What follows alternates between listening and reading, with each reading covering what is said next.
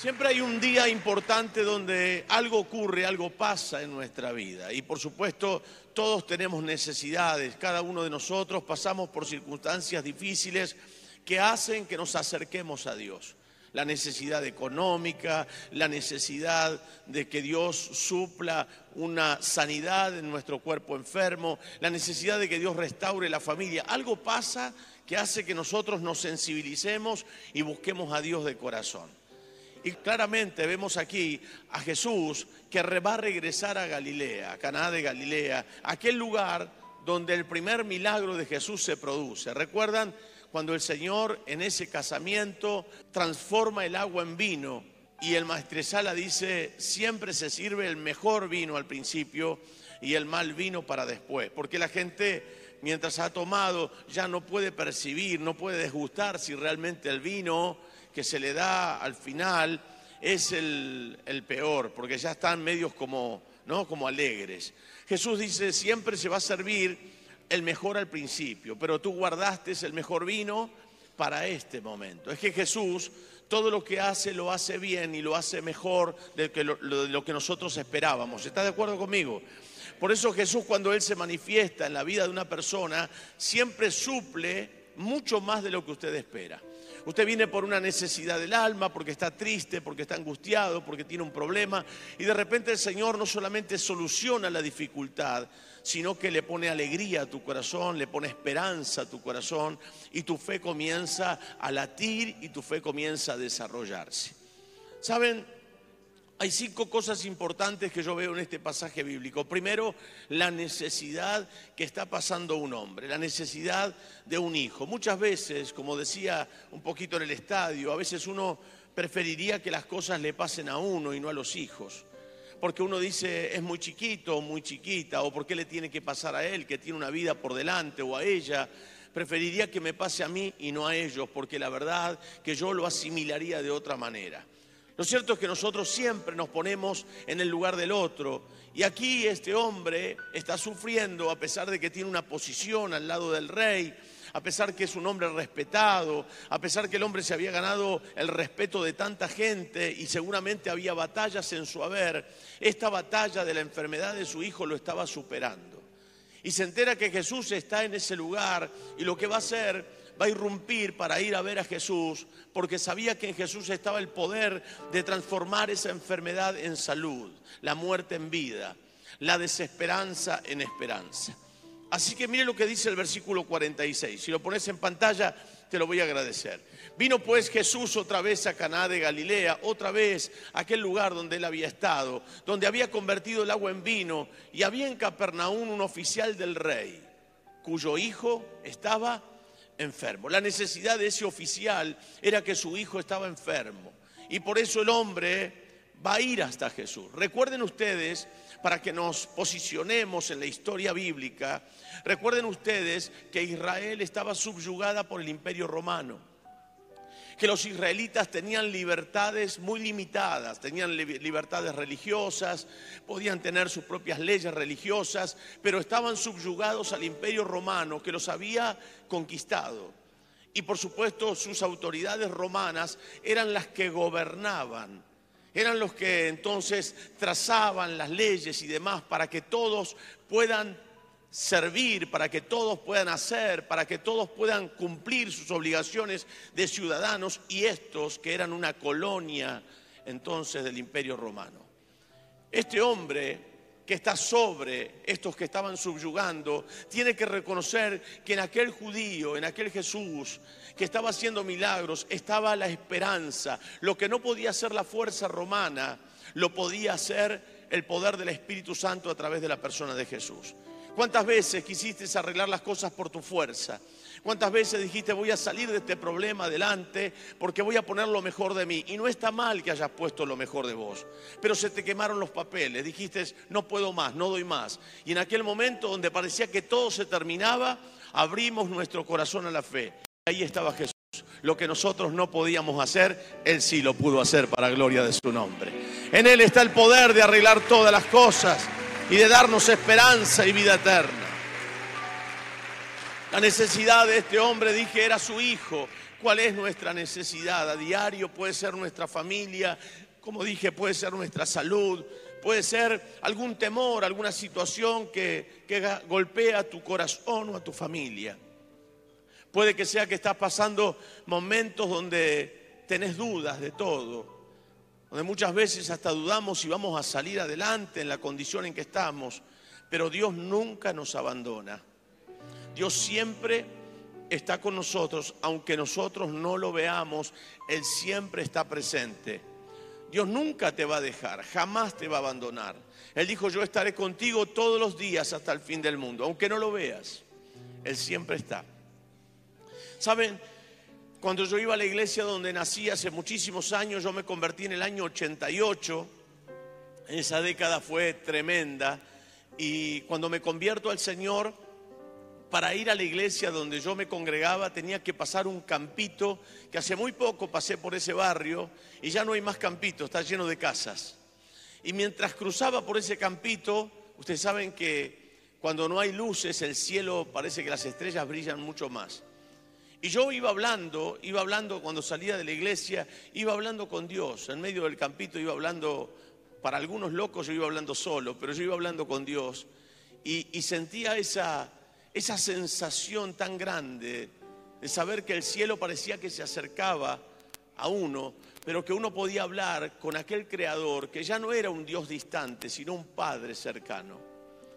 Usted tiene hoy un Dios grande, pero tiene un Padre cercano. Dios es tu Padre. Por eso cuando Jesús enseña a rezar el Padre nuestro o a orarlo, Él dice, Padre nuestro que estás en los cielos. Es el Padre cercano, es el Padre que se acerca a tu necesidad, es el Padre que no te deja, es el Padre que no te abandona. Aquellos que esta semana se han reconciliado con Dios o han aceptado a Cristo en su corazón, quiero decirles que usted es parte de una familia extraordinaria y tiene un Padre sumamente bueno que es cercano a tu necesidad. Así que aférrese con todo su corazón a la fe.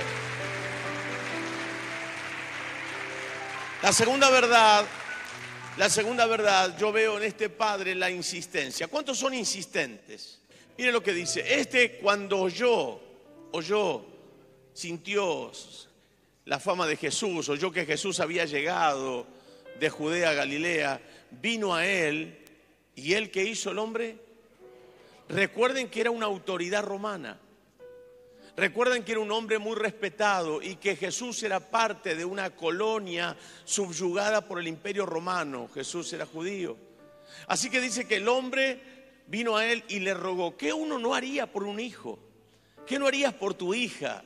Humillarías mil veces si es necesario para que le extiendan la mano, para que le ayuden. Y, este hombre lo que hizo le rogó que descendiese, sanase a su hijo que estaba a punto de morir. Versículo 48. Entonces Jesús le dijo, si no vieres señales y prodigios, no creeréis. Jesús ahora lo está como, como diciendo, confrontándolo. Ustedes necesitan ver para poder creer. Pero el hombre, mire lo que dice, el oficial del rey le dijo, Señor, desciende antes que mi hijo muera. No se queda en eso, el hombre sigue insistiendo. ¿Cómo es usted? ¿Usted de insistir? ¿Cuántos son insistentes? A ver. Son bastante pesaditos. A ver, levántemelo. Y dale, ¿no? Qué bárbaro los hijos cuando empiezan, ma, ma, ma, ma, y, y te taladran la cabeza con el ma. ¿Y, qué, hace usted? ¿Qué quiere? Ya te escuché, porque la insistencia produce, ¿no? Como una reacción. Se ríen porque saben, ¿no? Tiene que haber oído el hombre todo lo que Jesús estaba haciendo y ahora era la oportunidad, porque Jesús no venía a Galilea. Apareció la segunda vez, la fama de él había crecido y se había desarrollado y el hombre le dice, ven antes que mi hijo muera. Ven antes que mi hijo muera, porque el tiempo era sumamente importante. Yo cuando los médicos dicen hay que operar ya, hay que hacerlo ya, porque el tiempo apremia. Es como que cuanto más pasa el tiempo es más difícil y pareciera como que la vida se pone en peligro. El hombre lo ve a su hijo tan mal que sabe que si no pasa algo, el chico se va a morir, el muchacho se va a morir. Y entonces el hombre no le importa nada, insiste y dice, por favor, por favor, te pido que vengas, que sanes a mi hijo. Ven antes que mi hijo muera. Mire, les voy a decir a aquellas personas que, que son insistentes, siga haciéndolo. Porque hubo gente que insistió orando por ti, gente que conoces y gente que no conoces. Personas que pasaron vigilias enteras orando por tu manzana. Personas que oraron por vos en silencio, sin que vos lo sepas. Personas que se encerraban y hacían vigilias orando por el perdido. Y en esas oraciones estaba tu vida. No te conocían, pero Dios sí te conocía.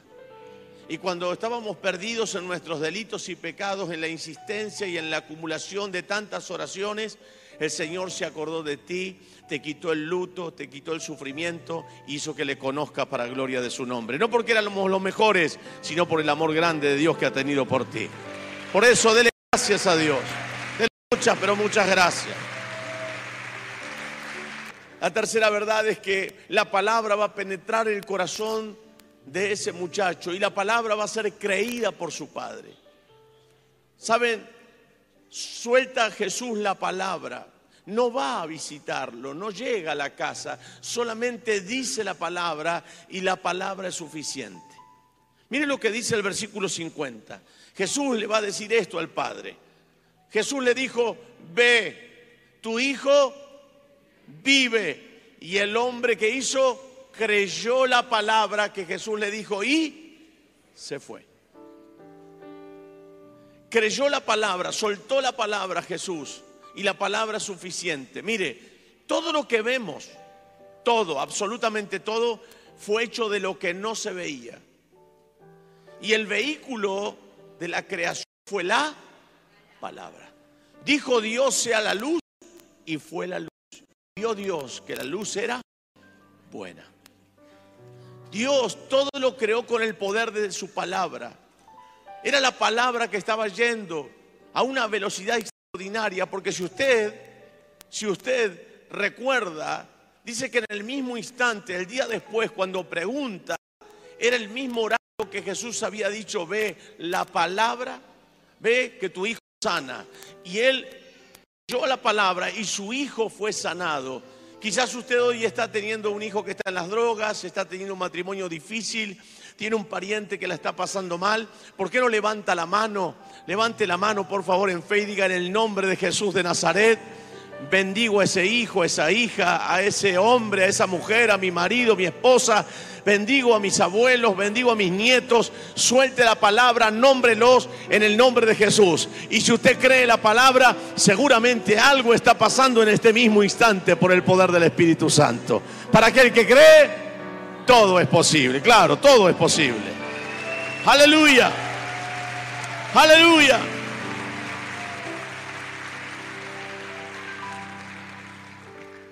Ve, tu hijo vive, tu hijo vive. Y el hombre creyó a Jesús. Saben, empezó a congregarse hace muy poquito un hombre que había tenido un gran accidente. El hombre iba manejando su vehículo acá en la avenida Márquez, eh, estaba cruzando la avenida Márquez bien y un muchacho vino como loco, le pegó en la mitad de su auto. El hombre quedó inconsciente, se le rompieron las caderas, el hombre quedó muy mal y lo operan, le hacen varias cirugías, el hombre lo llevan a su casa, el hombre no, conocía a Dios. Eh, tenía una vida bastante complicada y oscura, eh, el hombre estaba atado, atado por fuerzas de oscuridad, pero aparte postrado en una cama sin poder moverse. Eran mis primeros años de pastorado, ahora el hombre congrega acá con su esposa, su hija, su yerno. Eh, el hombre me manda a llamar por medio de la familia para que yo vaya a orar por él. Y entonces eh, en aquel tiempo se usaba mucho lo que era el teléfono de línea, no había celulares. Llama, dice, bueno, pastor puede venir. Digo, bueno, en una hora, hora y media estoy llegando, estaba atendiendo una persona. Así que le digo, a tal hora voy a, voy a llegar. Cuando llego a la casa, eh, la familia está hablando despacito porque el hombre se había dormido, porque estaba un grito el hombre.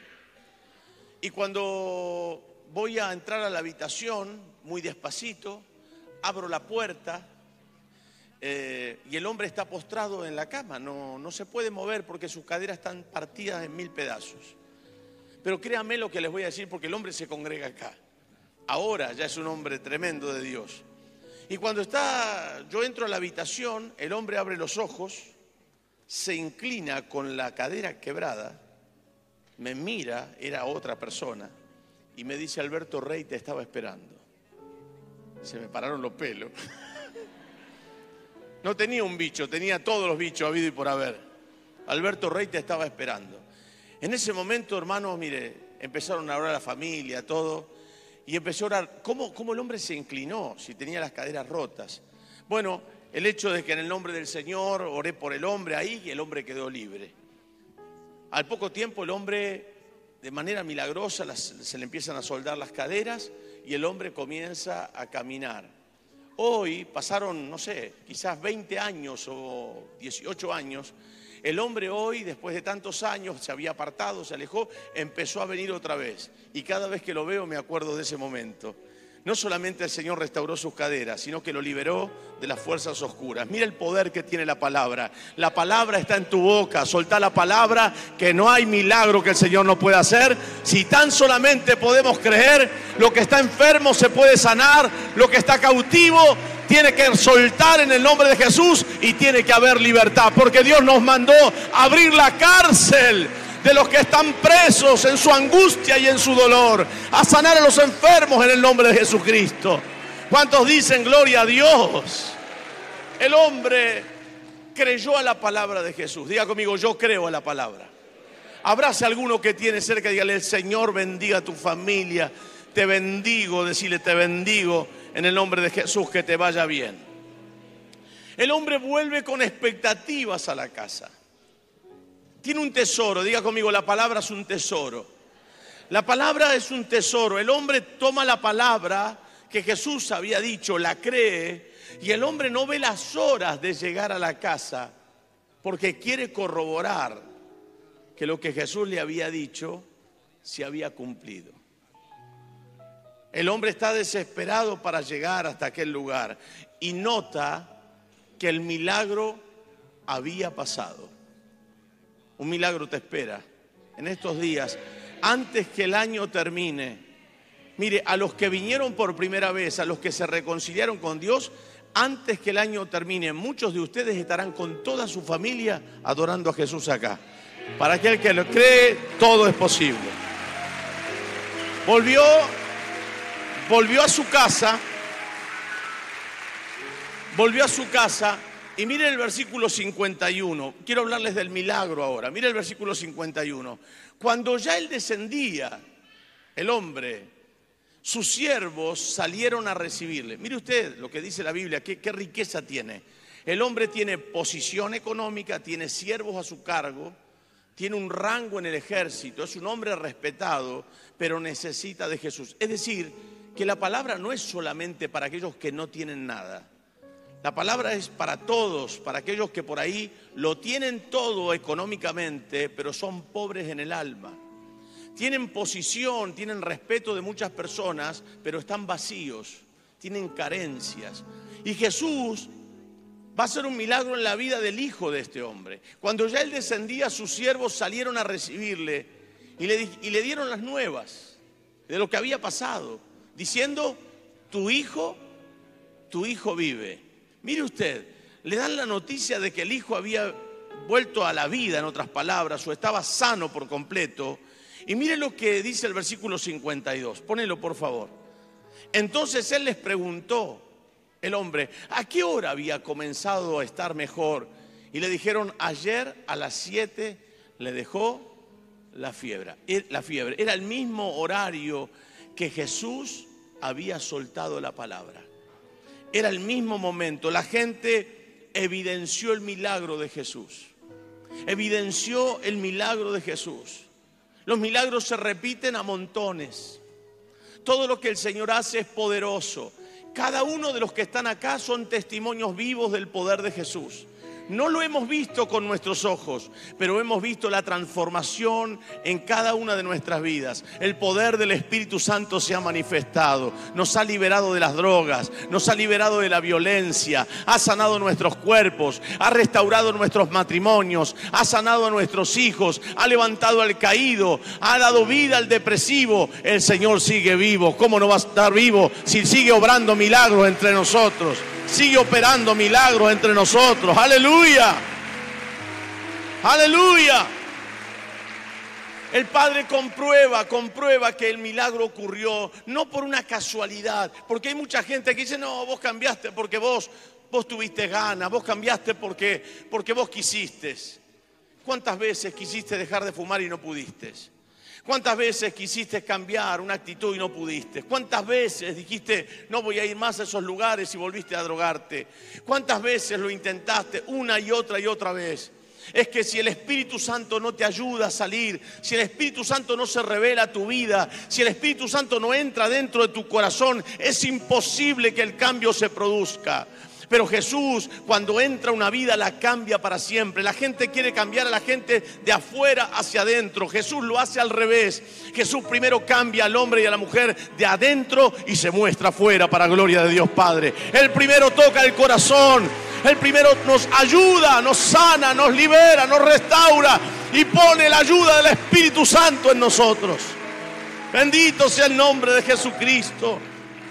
El Padre comprueba el milagro, el milagro que había hecho Dios a través de esa palabra que Jesús había dicho. La salvación no solamente llega a ese hombre, qué impacto recibió ese hombre, qué impacto tan grande que toda la casa creyó con él. El versículo 53 de la palabra de Dios, mire lo que va a decir. El padre entonces entendió que aquella era la hora en que Jesús le había dicho tu hijo vive. Y creyó él con toda su casa. Considera el horario, se da cuenta que no es una casualidad. Óigame, no es una casualidad lo que pasó con tu vida. No es una casualidad que las cosas comiencen a funcionar bien. No es una casualidad que las puertas comienzan a abrirse desde que empezaste a venir a la iglesia. No es una casualidad que las cosas se empiezan a notar cambiar para bien en tu vida y en tu familia desde que empezaste a conocer a Jesús. No es una casualidad, es una evidencia clara que Jesús está vivo. Jesús se ha revelado a tu corazón. Jesús ha transformado tu vida para siempre. Mire, yo vivía solo, lo he contado en otras oportunidades, vivía solo en mi casa, mis hermanos se habían eh, casado, el otro se había juntado y quedé solito viviendo en casa. Mi madre había fallecido, mi padre también, y yo tenía esa oportunidad de poder orar a solas sin que nadie moleste. Así que me iba, me arrodillaba y yo literalmente sentía la mano de Dios sobre mis hombros. En muchas oportunidades, estando arrodillado, abrí mis ojos pensando que había alguien atrás mío, pero no había nadie. Era la presencia del Espíritu Santo, real. Busque a Dios mientras pueda ser hallado. Arrodíllese donde usted pueda, búsquelo a Dios, lea la Biblia. Enamórese de Jesús. Le va a ir bien. Cada día que usted busque a Dios, usted va a notar que el día le va a brillar. Usted se va a dar cuenta que el día lo va a enfrentar desde otra manera, desde otra perspectiva. Nunca es igual que emprendas el día sin buscar a Dios, aunque sea cinco minutitos. Pero arrodillate, buscalo y vas a ver que Dios se va a revelar a tu vida. Y vas a ver que el día te va a ser mejor. Vas a ir al trabajo y las puertas se van a abrir. Y vas a ver un montón de oportunidades que antes no se te daban, se te van a comenzar a dar. Y no es casualidad, es la mano de Jesús sobre tu vida. Es la mano de Jesús sobre tu vida. Consideró, consideró el horario pero también consideró el tiempo de salvación para toda su familia, porque dice que creyó él con toda su casa. Fue y contó lo que le había pasado, lo mismo que hacemos nosotros. Vamos y contamos lo que vivimos, lo que nos pasa, lo que nos ocurre. Vamos y le contamos a nuestros seres queridos todo el bien que Jesús nos ha hecho. Yo creo que esta palabra generará que toda tu familia se vuelva a Dios por amor de su nombre. Vamos a ponernos de pie, por favor.